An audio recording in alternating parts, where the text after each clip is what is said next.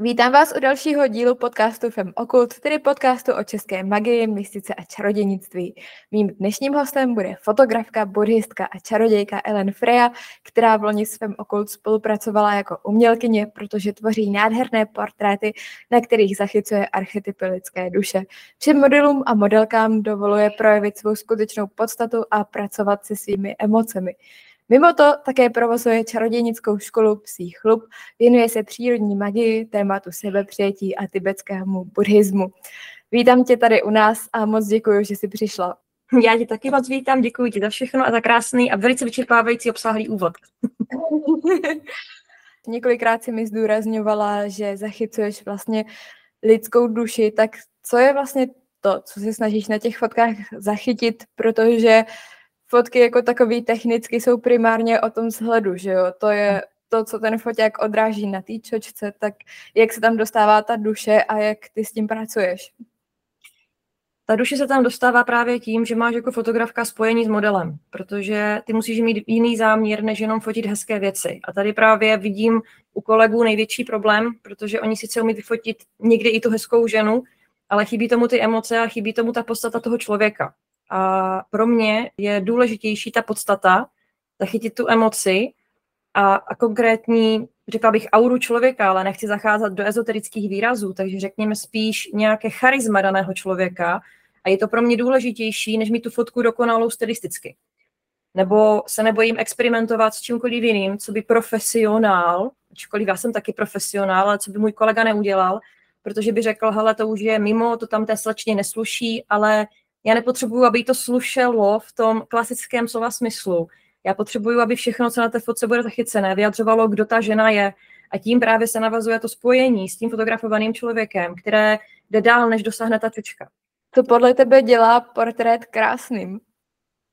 Toho jsme se vlastně dotkli v té předcházející otázce. Za mě, co dělá portrét krásným, je právě emoce, a je to zachycení toho něčeho nehmatatelného. Musí tam být nějaké umění. A teďka umění je většinou charakterizováno tak, že dokáže z té fotky číst víc, než jenom, aha, to je pěkná fotka, slečně to tam sluší, hezky se tváří, za sebou má pěkné bílé pozadí. Ten portrét je krásný, pokud na tebe vyzařuje něco, co máš potřebu zkoumat, co v tobě probouzí zážitky, zkušenosti, nebo něco, co by tě samotnou inspirovalo.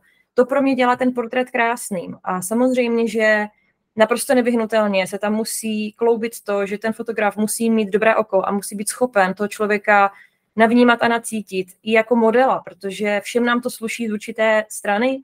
Někdo má symetričtější obličej a ladnější tvary než někdo jiný, takže třeba já mám šíleně velký nos a velké tváře, takže mě fotit vyžaduje určitou dávku umu a tím jsem i já došla k tomu, že si nejradši fotím sama, protože už vím, co za sebou, ale je taky škoda, když ta fotografie má emoce a všechno správně, potom vidíš, že ten člověk tam prostě nevypadá úplně hezky.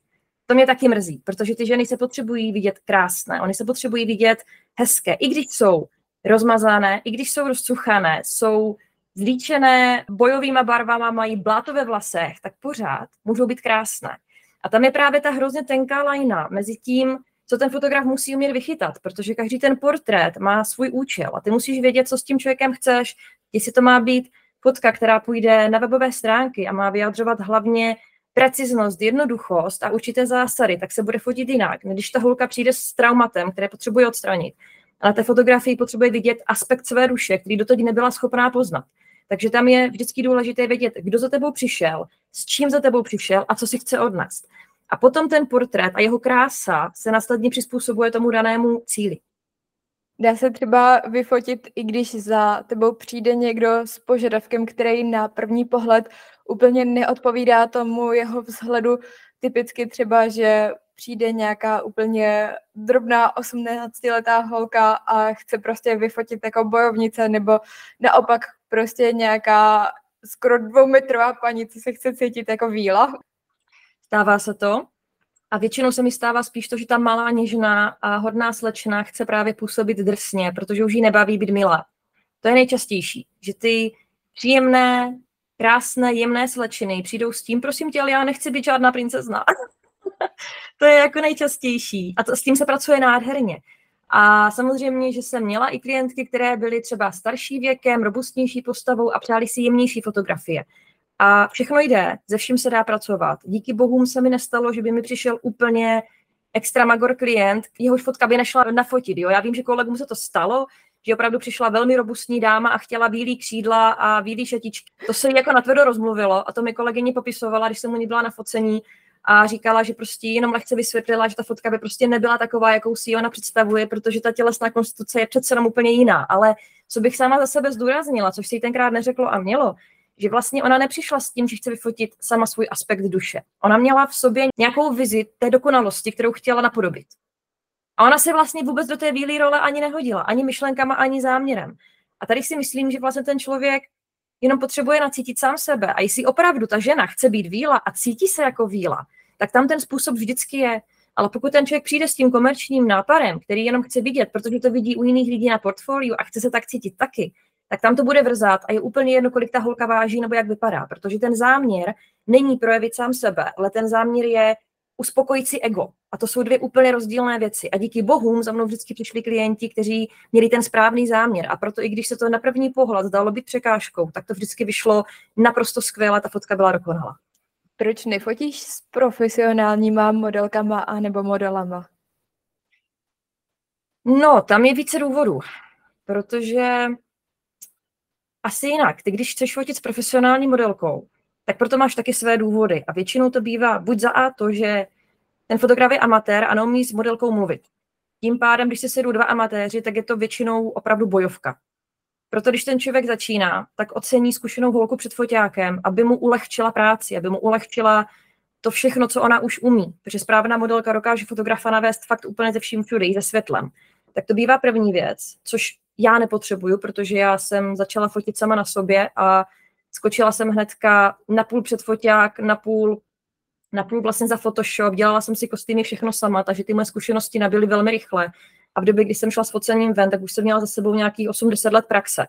Takže jsem neměla absolutně žádnou potřebu žádat si profesionální modelky. A potom taky to neodpovídá mému stylu, protože ty profesionální modelky jsou naprosto boží a k nezaplacení, když potřebuješ prostě mít práci hotovou. Když dostaneš zakázku, máš nafotit šperky, boty, líčení, nějakou tématiku a nejde ti o tu bytost před foťákem, nejde ti o toho člověka. Pak jdu vždycky po profesionální modelce, protože ta holka udělá hrozně moc práce. Ona už ví, co má dělat. Ty už ji nemusíš do ničeho spát, ty už s ní nemusíš řešit její problémy, ty už ji nemusíš vysvětlovat, že vypadá dobře. Ona ví, že je skvělá, ona ví, že vypadá perfektně, ona ví, jak se má hýbat, máš odfoceno za 20 minut a jdeš domů. Jenomže já nedělám tyhle fotky. Mě tohle nezajímá. Jo? Já nedělám produktovky, nefotím oblečení, nedělám fashion, nedělám nic komerčního. Takže vlastně pro mě je profiholka úplně zbytečná. Protože mi bude házet pózy, bude mi házet naučené výrazy a co já s tím? Jo, je to nádherná holka v nádherných šatech a já mám nádhernou fotku, která mi úplně k ničemu. Chápu. Dokážeš vlastně vidět ten archetyp té duše přímo v člověku, když za tebou třeba přijde s požadavkem jenom, že chci mít fotky, na kterých se budu konečně jednou líbit sama sobě, ale vlastně vůbec nevím, kdo jsem a vůbec nevím, jak by to mělo vypadat, protože jsem se třeba sama sobě ještě nikdy nelíbila, tak bys k tomu přistoupila. Když ti řeknu, že tohle je naprostá většina mých klientů, tak se asi budeš smát, že? Mně se to stalo asi jenom jednou, že mi přišla klientka, která přesně věděla, co chce nafotit. Jednou jedinkrát, a to byla Klarka Janíková, která dělá světelné kódy. A ta přišla vyloženě na můj víkend, na první víkendovku, co jsem měla na focení. A ta přišla vyloženě s tím, že hele, já tam cítím nějaký archetyp své ruše, je celá zlatá, je strašně mocná a jenom jim uchopit. A ta přímo za mnou přišla s tím, že mi vlastně popsala, co po mně chce. Ale jinak ty holky přichází s vágním až žádným názorem a vlastně mi řeknou, Eli, já cítím, že nechci už být tak hodná, nebo naopak potřebuji projevit svoji dramatičnost, potřebuji projevit bojovost a to je vlastně všechno, co oni vědí. Oni už neví, jestli chtějí být indiánka, šamanka, nebo jestli to chtějí táhnout do magie. To vlastně z nich vyleze až postupem času. Kdy ty mu váříš kafe, vyhodíš kostýmy, vezmeš laptop a ukážeš jim víc svých prací. Třeba i ty, které nemáš publikované, protože já tím, že fotím hodně jako pro klienty, kteří to mají pro soukromé věci, tak to nemám online. Ale s těmi lidi, lidma to projdu a oni se na to podívají, řeknou, ty jo, to je ta atmosféra, to je ten kostým a tohle bych potřebovala. A já si dělám takové mentální poznámky. A vlastně na základě toho, co z těch lidí vytáhnu, i během toho hodinového sezení u kávy, kde oni o sobě povídají, já mám čas je načítat. A potom teprve si udělám nějaký finální názor a řeknu, hele, dobrý, co bychom šli do toho? A teďka se kolikrát střetne můj názor s tím názorem člověka, který najednou si řekne, ty vole, to je na mě moc. To já nedám. A ty tam na ně koukáš a ty vidíš, že to v nich je, že oni to tam mají, jenom se toho bojí. A tehdy víš, že to máš správně. Protože ten člověk se bojí přirozeně vyjádřit sám sebe, přeproč, nepřijetí, problémy, z tvých známých nikdo ti to neschválí, protože všichni tě znají jinak. Takže ano, jakmile má člověk strach, tak si správně. A proto vlastně tam nastávají různé fáze v té mojí fotopraxi, kdy ty musíš být opravdu skvělý terapeut, abys vůbec ty lidi dostala před ten foťák. Umím si to asi představit. Povedlo se ti někdy vyfotit mimo lidský duše taky něco nehmotného, nějakou energii nebo nějakou bytost z jiného světa? Nebo cokoliv? Ale vyfotit se mi to povedlo jednou. A to zrovna, když jsem právě fotila pro Femokult, když po mně chtěli letní číslo s ohněm, tak já jsem tam fotila v obráceném svícnu, že mi tam manžel lil lích, my to milujeme pro tu praxi, a vlastně ten svícen obrácený tí hoří takovou tou miskou nahoru. Jelikož nemám obraz, tak sice ukazuju, ale všem to je úplně jedno, když nikdo nevidí. Jo, takže prostě taková miska, do které je žlích a ono to vždycky blafne. A já ten blaf se snažím vyfotit. A poprvé, když jsem právě fotila pro filmku, tak se mi stalo to, že tam v tom byly obličeje, že v tom byly tvary a že jsem v tom úplně jasně viděla bytosti. Ale to se mi stalo fakt poprvé. Jo, ještě předtím jsem nafotila úplně stejným způsobem asi tři bytosti. Ale vždycky to bylo jenom s ohněm a úplně mimo moji snahu. Co se mi jinak povedlo, tak natočit během jednoho svého videa ducha, který mi štráduje za dveřma, protože to je tady někdo domácí a běžně se mi stává, že v prázdném domě ti prostě přijde černá silueta za dveřma, jo? takže teď zrovna mám na videu, ale na fotkách to bylo jenom takhle, no, s ohněm. Přesně, proto tady mám to pozadí, že jo, za sebou, který asi stejně neuvidíte, ale aby tady nikdo no, nechodil.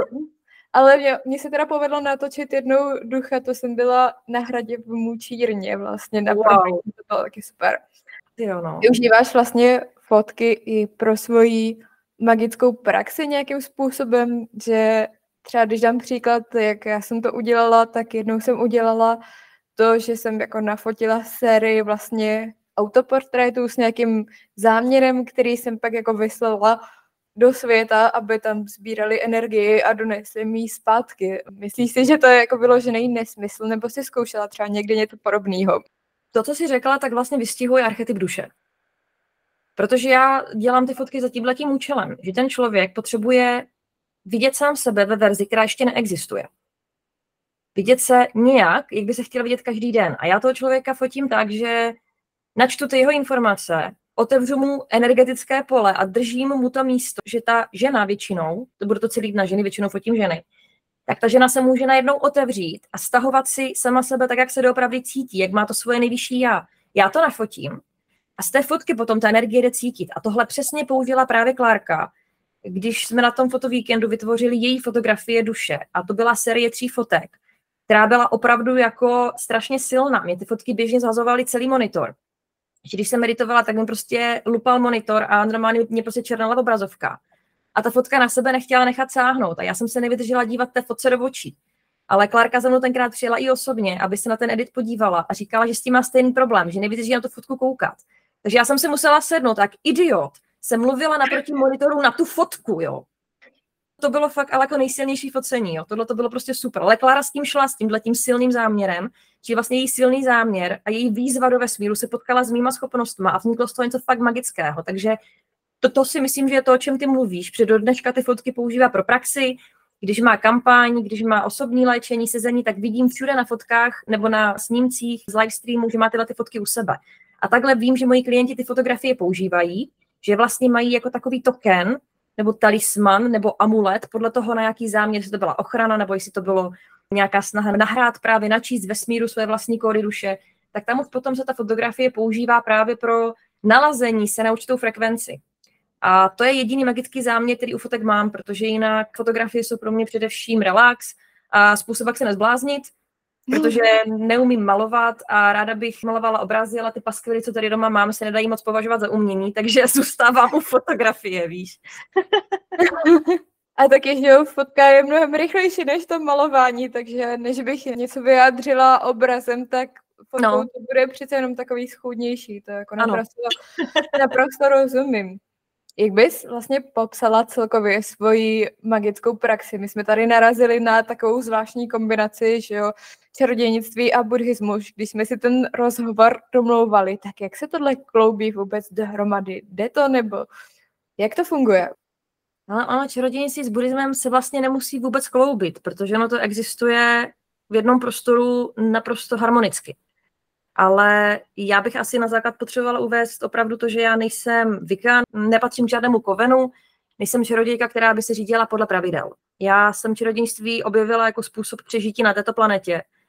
A vybojovala jsem si díky němu zdraví, mentální a nějakou schopnost přežít. Takže vlastně pro mě čarodějnictví je něco tak přirozeného, že to nepokládám za něco, co můžu nebo nemůžu dělat. Je to prostě součást mě. A když jsem objevila buddhismus a zjistila jsem principy, na kterých buddhismus stojí, tak jsem zjistila, že jsem vlastně buddhista.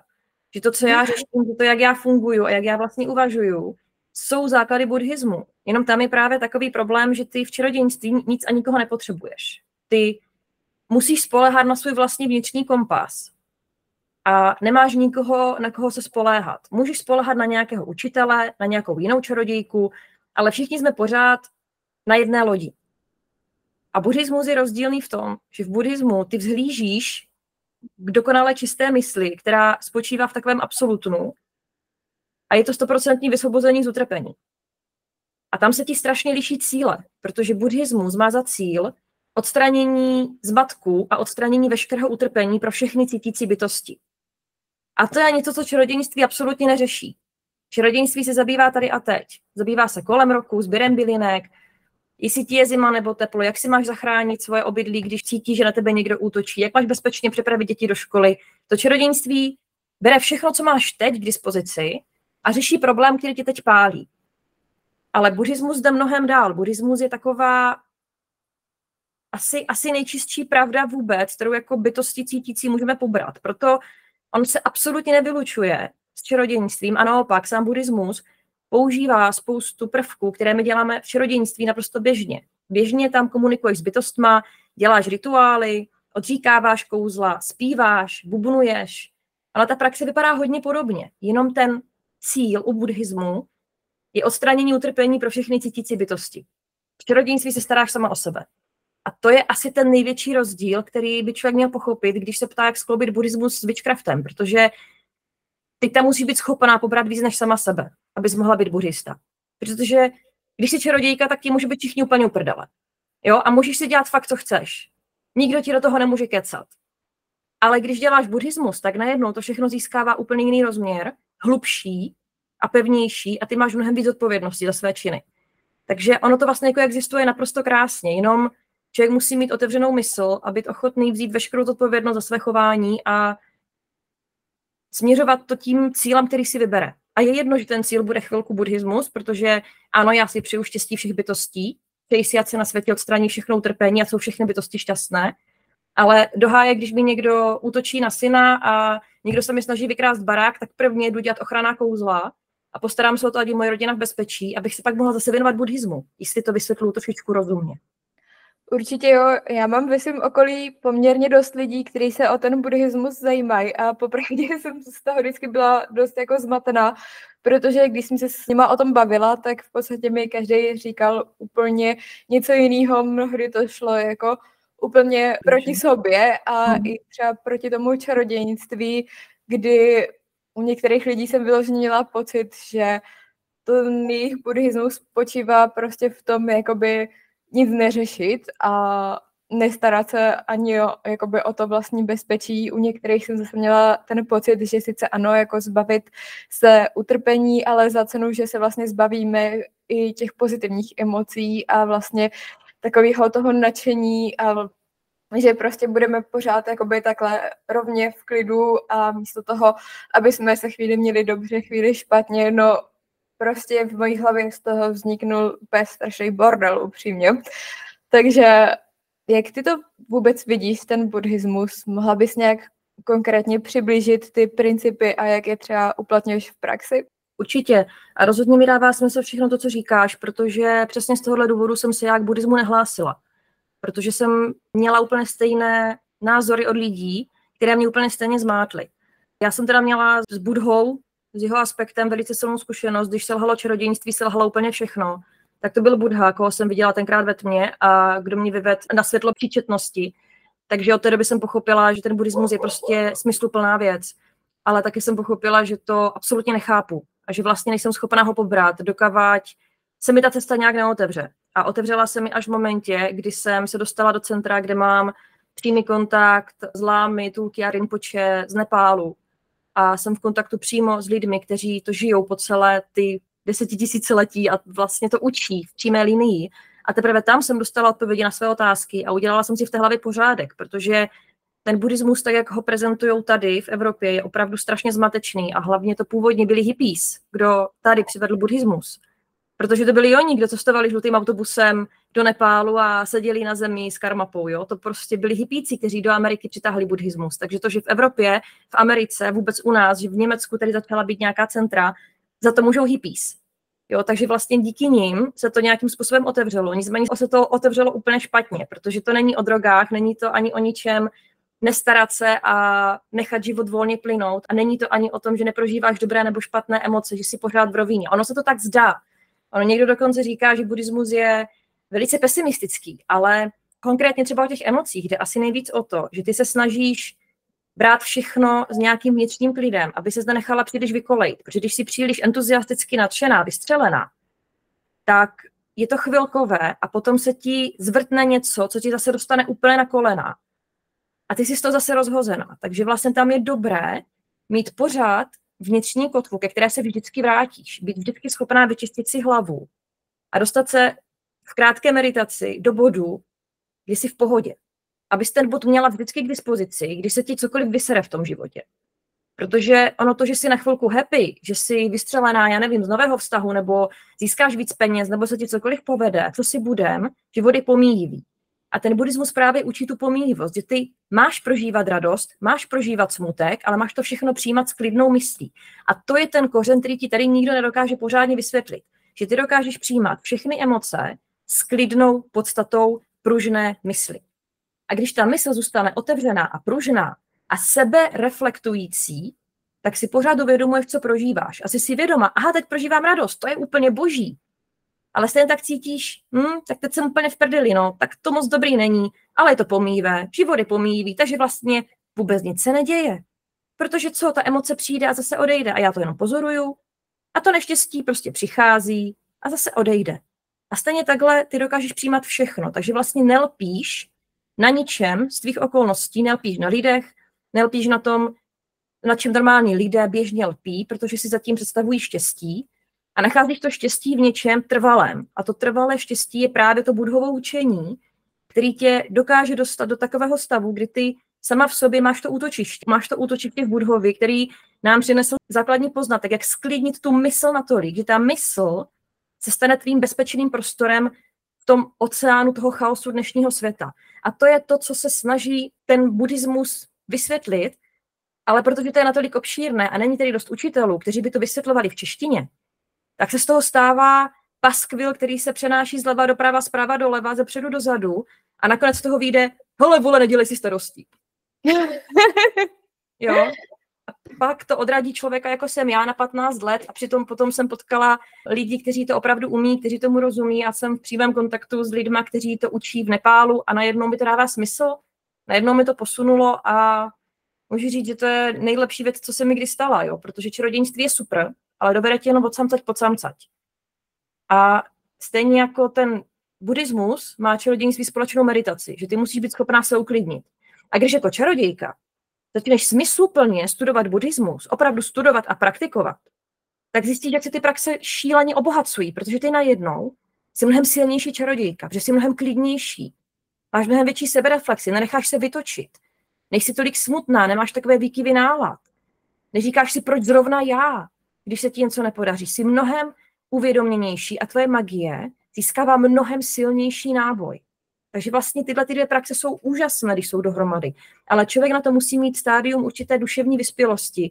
A hlavně v buddhismu je problém ten, že ty musíš mít kontakt s učitelem. Což v čarodějnictví nemusíš. Já jsem výborná čarodějka a od nikoho jsem se nikdy neučila.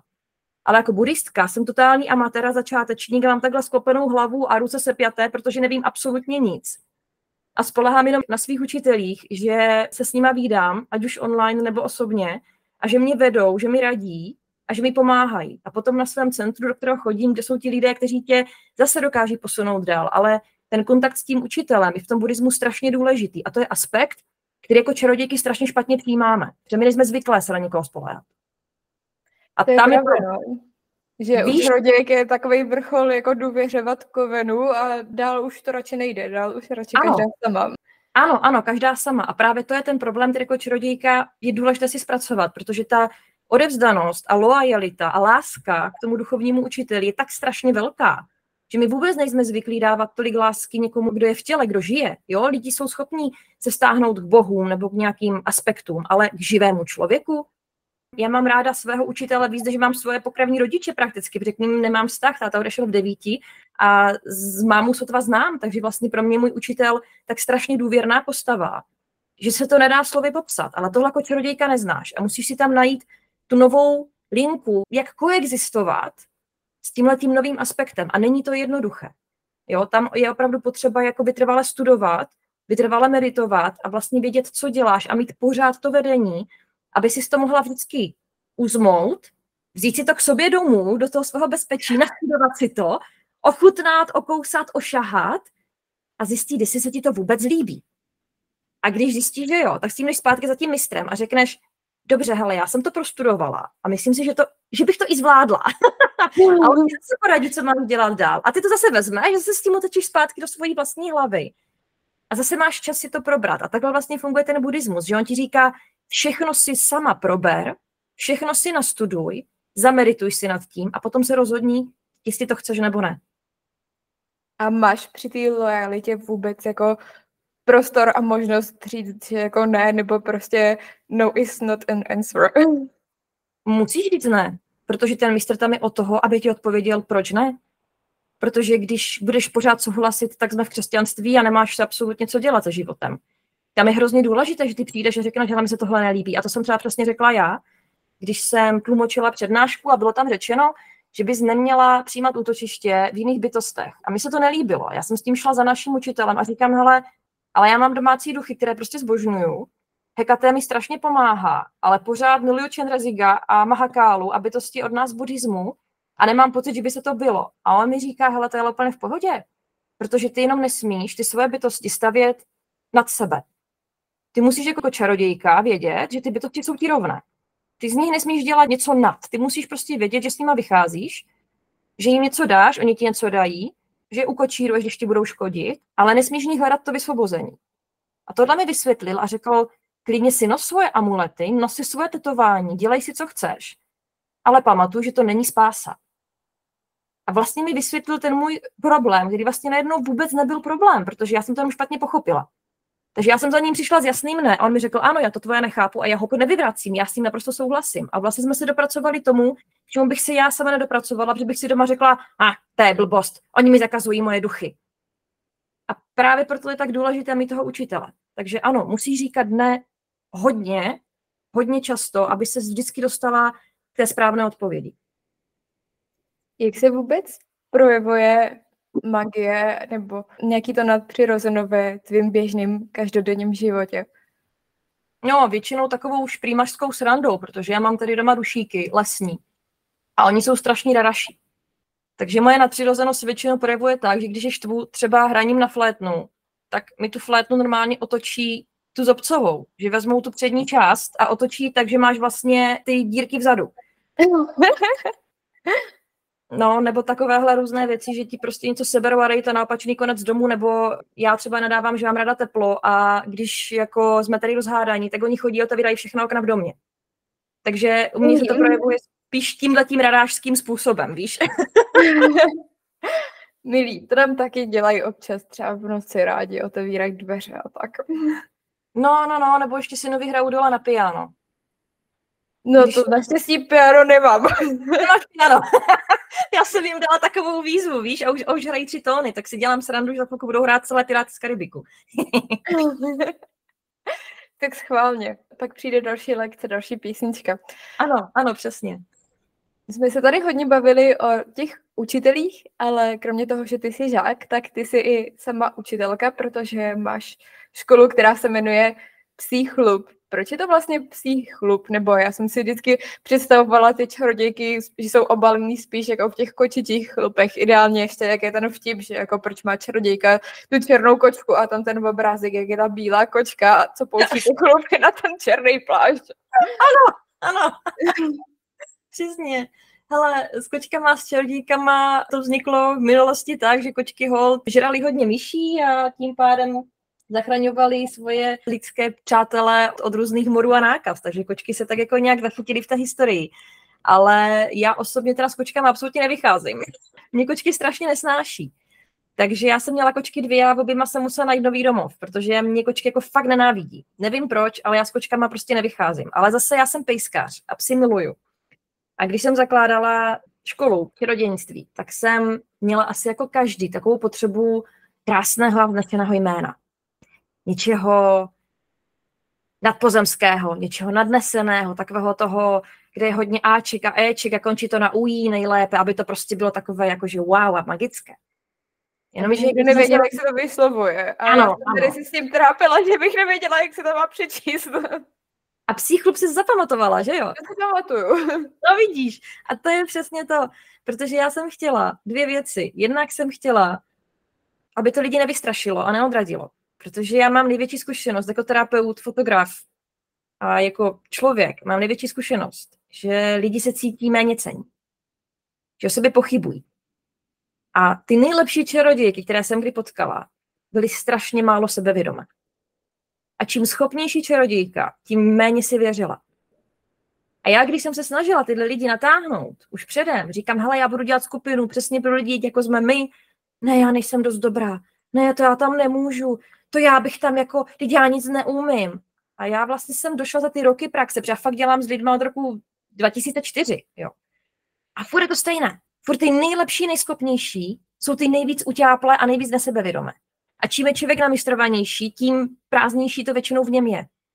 Takže já jsem potřebovala vytvořit něco, co bude blízké právě těm obyčejným lidem, kteří se neleknou to vznešeného názvu o 12 písmenkách, a neřeknou si, ty jo, to je nějaká nadpozemská věc. Ne, já jsem potřebovala působit tak, že jsem tady pro všechny. A že je to něco obyčejného, protože přiroděnství je obyčejné. Přiroděnství, Ježíš Mara, máme ruce v hlíně, slámu ve vlasech a tancujeme bosky. Co je na tom vznešeného? Čarodějství není vznešené, není nadpozemské, není na něm nic unikátního. Čarodějství je naprosto syrová pravda, která ti koluje v krvi, kterou máš prostě v každém vlase, to prostě cítí, že jsi čarodějka cítíš to ve větru, cítíš to v ohni, cítíš to kdykoliv, když prostě otevřeš okno a nadechneš se, tak víš, že jsi čarodějka. Je to takhle prosté, takhle obyčejné a je to všude. Takže přesně proto jsem chtěla název, který ty čarodějky neodradí. A když oni pochopí, že ten psí chlup je vlastně zve do té obyčejnosti a že tady nebude nic, na co by nestačili, tak jsem chtěla vytvořit právě něco, co jim otevře dveře, ne aby jim to stavilo další mentální překážky. Jak to tam chodí v praxi na té škole? V praxi to chodí tak, že já se snažím dělat to nejvíc sebevražedné a to je být tam pro lidi osobně. A to je prostě průser. Když o půlnoci chodíš domů, když máš krátký den, že jo, jinak ve dvě ráno. Ale jako je to fakt, jako blbě jsem to vymyslela, protože se to nedá dlouhodobě utáhnout. A Teď je to třeba problém, protože co jsem nastoupila na plný úvazek do našeho centra s buddhismem, tak já to prostě fakt nezvládám. A musela jsem to na chvilku stopnout a budu to otevírat, až si udělám nový web, protože mi náhodou, náhodou, mi zrovna nastaly takové technické potíže, že jsem se na to vyprdla a řekla jsem, že postavím nový web, který bude fungovat mnohem intuitivněji, aby tam měli mý klienti mnohem lepší jako podmínky fungovat, protože já to mám vedené tak, že ty vlezeš do toho klientského centra, do té naší soukromé sekce a máš tam hlavně otázky a odpovědi. Takže tam vlastně volně píšeš, ty jo, Eli, já nevím, jak mám udělat tohle, bojím se dělat rituály, nevěřím si, necítím to, ty furt mluvíš o nějakých třech úrovních, které se musí spojovat, já to nechápu. A já, když tenhle ten dotaz pokládám za zásadní, tak na něho natočím rovnou video, kde všechno vysvětlím a nahraju to do té společné sekce i s tím dotazem. a dám tam materiály, dám tam výukové papíry, dám tam všechno a strávím na tím třeba 3-4 hodiny, abych odpověděla na ten jeden dotaz. Ale je to obrovský zdroj informací, který potom odpoví všem dalším, kteří mají podobný problém. A takhle funguje ten psychlub, že já vlastně jsem tam za rok měla velkou hromadu materiálů, videí, skript a jakoby PDF a všeho, s čím můžeš pracovat. Už jsem vytvářela i tabulky. A ty holky z toho byly nadšené, protože konečně bylo něco na míru, konečně bylo něco pro ně. Jo, nebyl tam žádný týdenní pravidelný obsah, jenom děláme astrologii, potom krystaly, potom kitky a pak se budeme věnovat čtení z něčeho. Já jsem to prostě vedla tak, jak ti lidi přicházeli a nesli si svoje problémy a vždycky jsem to stavila na problémy těch lidí. Takže to byla za mě jediná možná metoda, jak předávat witchcraft, protože ty nemůžeš učit souhrn něčeho, co ty zrovna pokládáš za důležité, protože ti lidi řeší svoje problémy. A já tady potřebuji pro ty lidi v jejich úrovni s jejich problémem a musím jim pomoct těma prostředkama, kteří oni mají k dispozici. Jim nemůžu radit, vemte si čtyři svíčky a dva knoty, že oni doma nemají nic. Já prostě potřebuji mluvit s nimi a zjistit, co já mám k dispozici, co mě žere a jak urgentně to potřebuji vyřešit a hlavně, jak to umím vyřešit. Já nemůžu hodit někomu svazovací kouzlo, když ten člověk nemá ani ochrany. Takže proto ten psychop fungoval takhle. Proto jsem tam měla méně lidí. A proto jsem nakonec usoudila, že to sama nezvládám. Protože sama tvořit obsah, stříhat videa, natáčet videa, dělat skripta, dělat PDF, dělat kanvu, jako nezvládla jsem to. Fakt jsem to časově nezvládla. A teď ten psychklub vedu opravdu jenom tak, že si s těma lidma přímo volám a jsem s nima v kontaktu osobně. A web jsem zatím položila, než vytvořím nové stránky, ale tam už chci najít kolegyni, která do toho půjde se mnou a která mě bude pomáhat s tímhle tím celým zázemím, protože to prostě nejde zvládat, ještě při plném úvazku, když pracuješ někde jinde a je to část tvojí osobnosti. Takže moje poslání je takové, abych pomáhala těm lidem tam, kde jsou, s tím, co potřebují, s tím, jak můžou, abych jim nedávala hmm. univerzální rady. Jestli je to odpověď, jakou si chtěla. Zní to úplně strašně skvěle, jako úžasný projekt, který přesně by byl ale úplně super, když by tam bylo jako víc lidí a třeba by každý měl nějaký svůj obor, ale to, že se jako strkám nos tam, kam bych ho strkat neměla, ale zajímalo mě, jak ty jsi vlastně sama seznámila vůbec s duchovným a s čarodějnictvím, kdy tě to poprvé trklo a jak vypadala ta tvoje cesta až vlastně na pozici tady paní učitelky. ono se to učitelství vyrojilo právě z toho, že já jsem byla úplně v prdeli a na všechno sama. Ta moje cesta byla naprosto příšerná, nikomu to nedoporučuju. Protože já jsem od malička viděla duchy, duše, a jelikož pocházím z rozbité rodiny, kde jsem neměla zázemí psychické pro dobrý rozvoj, tak mi chyběla základní myšlenka bezpečí. Byla jsem strašně rozbité dítě, šikanované a cítila jsem se hrozně. Povídala jsem si jenom se stromy, viděla jsem jejich energie, slyšela jsem, co mi říkají a bylo mi šest a najednou ti vezmou na psychiatrii, dají ti nějaké léky, ty po nich zvracíš a prostě máš pocit, že se zblázníš. Takže vlastně já jsem byla úplně na hranici psychického zhroucení už od 6 let a buď se s tím naučíš pracovat, nebo to prostě vzdáš. Takže ke mně naštěstí přišel duchovní průvodce, kterého jsem tenkrát viděla jako malé dítě a začal na mě mluvit úplně zřetelně. Vysvětloval mi, hele, je to v pohodě, jenom prostě vidíš mrtvé lidi, stejně jako mě, ostatní lidi nevidí a začal na mě normálně reálně mluvit. A tenhle ten průvodce mě vlastně protáhl dětstvím až do nějakých 15 let, kde jsem potkala první učitelku, která se na mě podívala a řekla jako, hele, dobrý, ty toho máš prostě na sobě moc, pojď, já ti pomůžu sejmula ze mě duše, udělala mi základní čistku, pomohla mi s čakrama, s aurou, ze vším, naučila mě s kivadlem, naučila mě rejky a prostě mi dala takový základ a vyslala mě do světa už trošičku obrněnou. To mi bylo 14-15. No a potom vlastně už jsem byla trošičku silnější, protože už jsem věděla, aha, duše, kivadlo, od vody, dobrý, a pak jsem vlastně zase byla sama, musela jsem na to přijít sama. Jo, protože v mé době, já jsem 87. ročník, jo, nebyl prostě internet, mobily jsme neměli, já byla z chudé rodiny, takže já první mobil měla 17, Alcatel, takový ten dvouřádkový, takže neexistovalo vygooglovat, jo. Prostě pojem vygooglovat já znám od 25 let. Takže prostě pro mě to bylo strašně těžké se nezbláznit. A právě proto mám teďka takový pocit odpovědnosti, který s tím buddhismem jenom narost, což jako je úplně úžasné. Že mám takový pocit odpovědnosti za ty ostatní čarodějky, které jsou tam někde ve světě ztracené, bojí se, něco vidí, slyší, mají pocit, že prostě se z toho zblázní a neví, s kým se poradit. Proto jsem vlastně založila klub, proto jsem tady pořád a chci vlastně pomáhat těm lidem, aby nemuseli procházet to peklo, co já, protože já nejsem skvělá čarodějka sama od sebe, já nemám žádné speciální dary. Já mám jenom strašně silnou vůli a disciplínu. Já jsem neskutečně disciplinovaný tvor. a já se dokážu vymotat úplně ze všeho na světě, protože mám strašně tuhý kořínek a velkou odhodlanost. A já když si řeknu, tak prostě jdu a ne, ne, neexistuje. Takže já jsem se z toho dostala, jenomže já jsem velice silná osobnost. Já nejsem skvělá, já nejsem talentovaná, nejsem ani šikovná. Já jsem jenom silná osobnost. Ale když někdo není, tak potom potřebuje pomoc. A přesně proto, že já jsem se prokousala těmhle příšernýma začátkama. A vlastně jsem se dostala k pořádnému vedení opravdu, no vlastně až jsem poznala svoji Kristýnku. Jo, Týnku z Liberce, která je prostě pro mě duchovní přítel, prostě Kaliana Mitra, jak říkáme u nás v buddhismu, tak to je prostě první člověk, který mi řekl, jo, dobrý, já tě vidím, já tě slyším v pohodě. Mezitím jsem měla Elátu, to je člověk, který byl u mě celý život, ale Eláta bydlí daleko a má svých problémů hrozně moc. Tam mi vždycky odvedla duše, poradila, udělala, co bylo nutné a zase jsem bojovala sama. Takže vlastně jsem měla dvě, tři kamarádky, které se se mnou jakoby tak prolínaly a které mi držely hlavu nad vodou. A navzájem jsme se učili, navzájem jsme se edukovali. Ale k tomuhle poznání, co mám teď ve svých letech, jsem vlastně dospěla opravdu jako tvrdou cestou. A nebylo to příjemné, nikomu to nedoporučuju a nejsem opravdu taková, která by stavěla svůj dramatický příběh na odiv, tak je to super, ne, není to super, je to úplně na nic, lidi, nedělejte to, nechte si pomoct. Já si myslím, že rozhodně šikovná a talentovaná seš, protože to bylo vidět na všech tvých fotkách ve Film Okult a když jsme u toho seznamování, tak když jsi vlastně poprvé s knihopisem setkala, jak na tebe působil?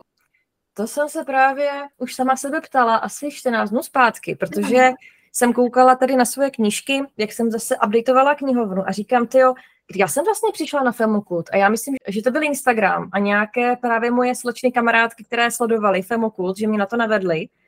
A fascinovalo mě právě to, že holky se snaží tlačit ten přístup toho, co dělám v praxi, to ti vysvětlím. Že mi ten profil přišel jiný, než jenom to, co si načteš v knížkách, ani do to skopíruje, prdne to do kanvy a udělá z toho příspěvek. Jo, prostě mě holky chytly za srdce tím, že mi přišly autentické a že jsem tam cítila tu snahu pomoct. A za tou jsem šla. Takže já si pamatuju, že první dojem byl, aha, tady je někdo, kdo nám chce opravdu pomoct. Že věřím tomu, že jejich záměr je opravdu dobrý, jinak bych s ním ani nespolupracovala, protože já jako nemám zájem o komerční věci. Jo, já kdybych měla zájem o komerční věci, tak jsem někde úplně jinde a dělám za úplně jiné peníze, úplně jinou práci. Ale prostě holky mě fascinují tím, že jsou autentické a že jim věřím.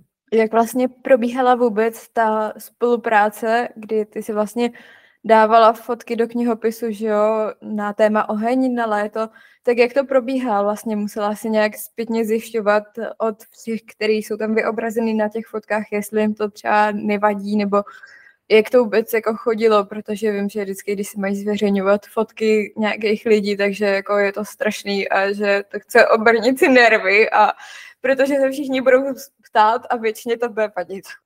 Já to řeším jako profík, takže já vlastně s tím, že jsem fotograf jako na papír, tak já nedělám s modelkama, když předem nemám smlouvu, víš. Takže jako pro mě to byla jasná zakázka a já jsem šla řešit ten úkol úplně stejně, jako bych řešila každou jinou zakázku, takže prostě jsem si našla téma, zjistila jsem, co chci nafotit, jak to chci nafotit, jak to má vypadat a našla jsem si modelku, což byla Vicky a řekla jsem mi, kde to bude, nechala jsem si od ní podepsat smlouvu, souhlas s tím, že bude vyobrazená a ona byla nadšená, byla šťastná, že tam může být. Mezi tím jsem se domluvala ještě s mojí taterkou novou, bohužel vzdálenost zahrála roli a nevyšlo to časově, jo, takže jsem jakoby pracovala s tím, že jsem věděla, pro koho jdu co fotit a rovnou jsem si to pozichrovala smlouvama. No a potom už jsem jenom šla na to téma, ale celkové focení zabere vždycky strašně dlouho, protože vymyslet ten kostým, vymyslet lokaci, obě ty lokace, zjistit, jak se tam fotí, za jakého počasí, Není to prdel, protože já fotím venku v přírodních podmínkách a ty musíš znát své prostředí. Takže ta fotografie samotná zabere úplně minimum času. Já říkám, fotit je za odměnu, ale dělat všechno to kolem je za trest. Jo, takže ona pořídit samotnou fotku už je radost. Tam už jenom funguje ta chuť, ta touha, ten elán, ale vymyslet to všechno kolem, to je jako tvrdá práce. Jo? A pak ještě hodiny sedí za editem. Takže vlastně ono to je takový komplex, který dělá právě tu fotografickou práci takovou nevyváženě nevděčnou, protože lidi nevidí, co zatím všechno stojí, než ta fotka vůbec může vzniknout. Je to hmm. tak. No a na závěr se ještě zeptám, protože teďka v aktuálním čísle, v jarním čísle FEM Okult je téma ráno a řeší se tam hodně ranní rituály, tak jestli ty máš sama nějaký ranní rituály, kromě čištění zubu a takových věcí? Tady jestli mě ještě doteďka někdo sledoval a měl mě rád, tak tady už každý den mnou mávne rukou. Já rána úplně nenávidím a žádné ranní rituály nemám, protože... já ráno jsem ráda, že žiju. Prskám a jsem protivná, potřebuju kávu, potřebuju čaj s cukrem.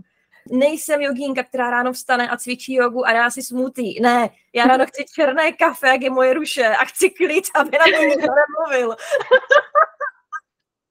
Takže já ranní rituály fakt nevedu.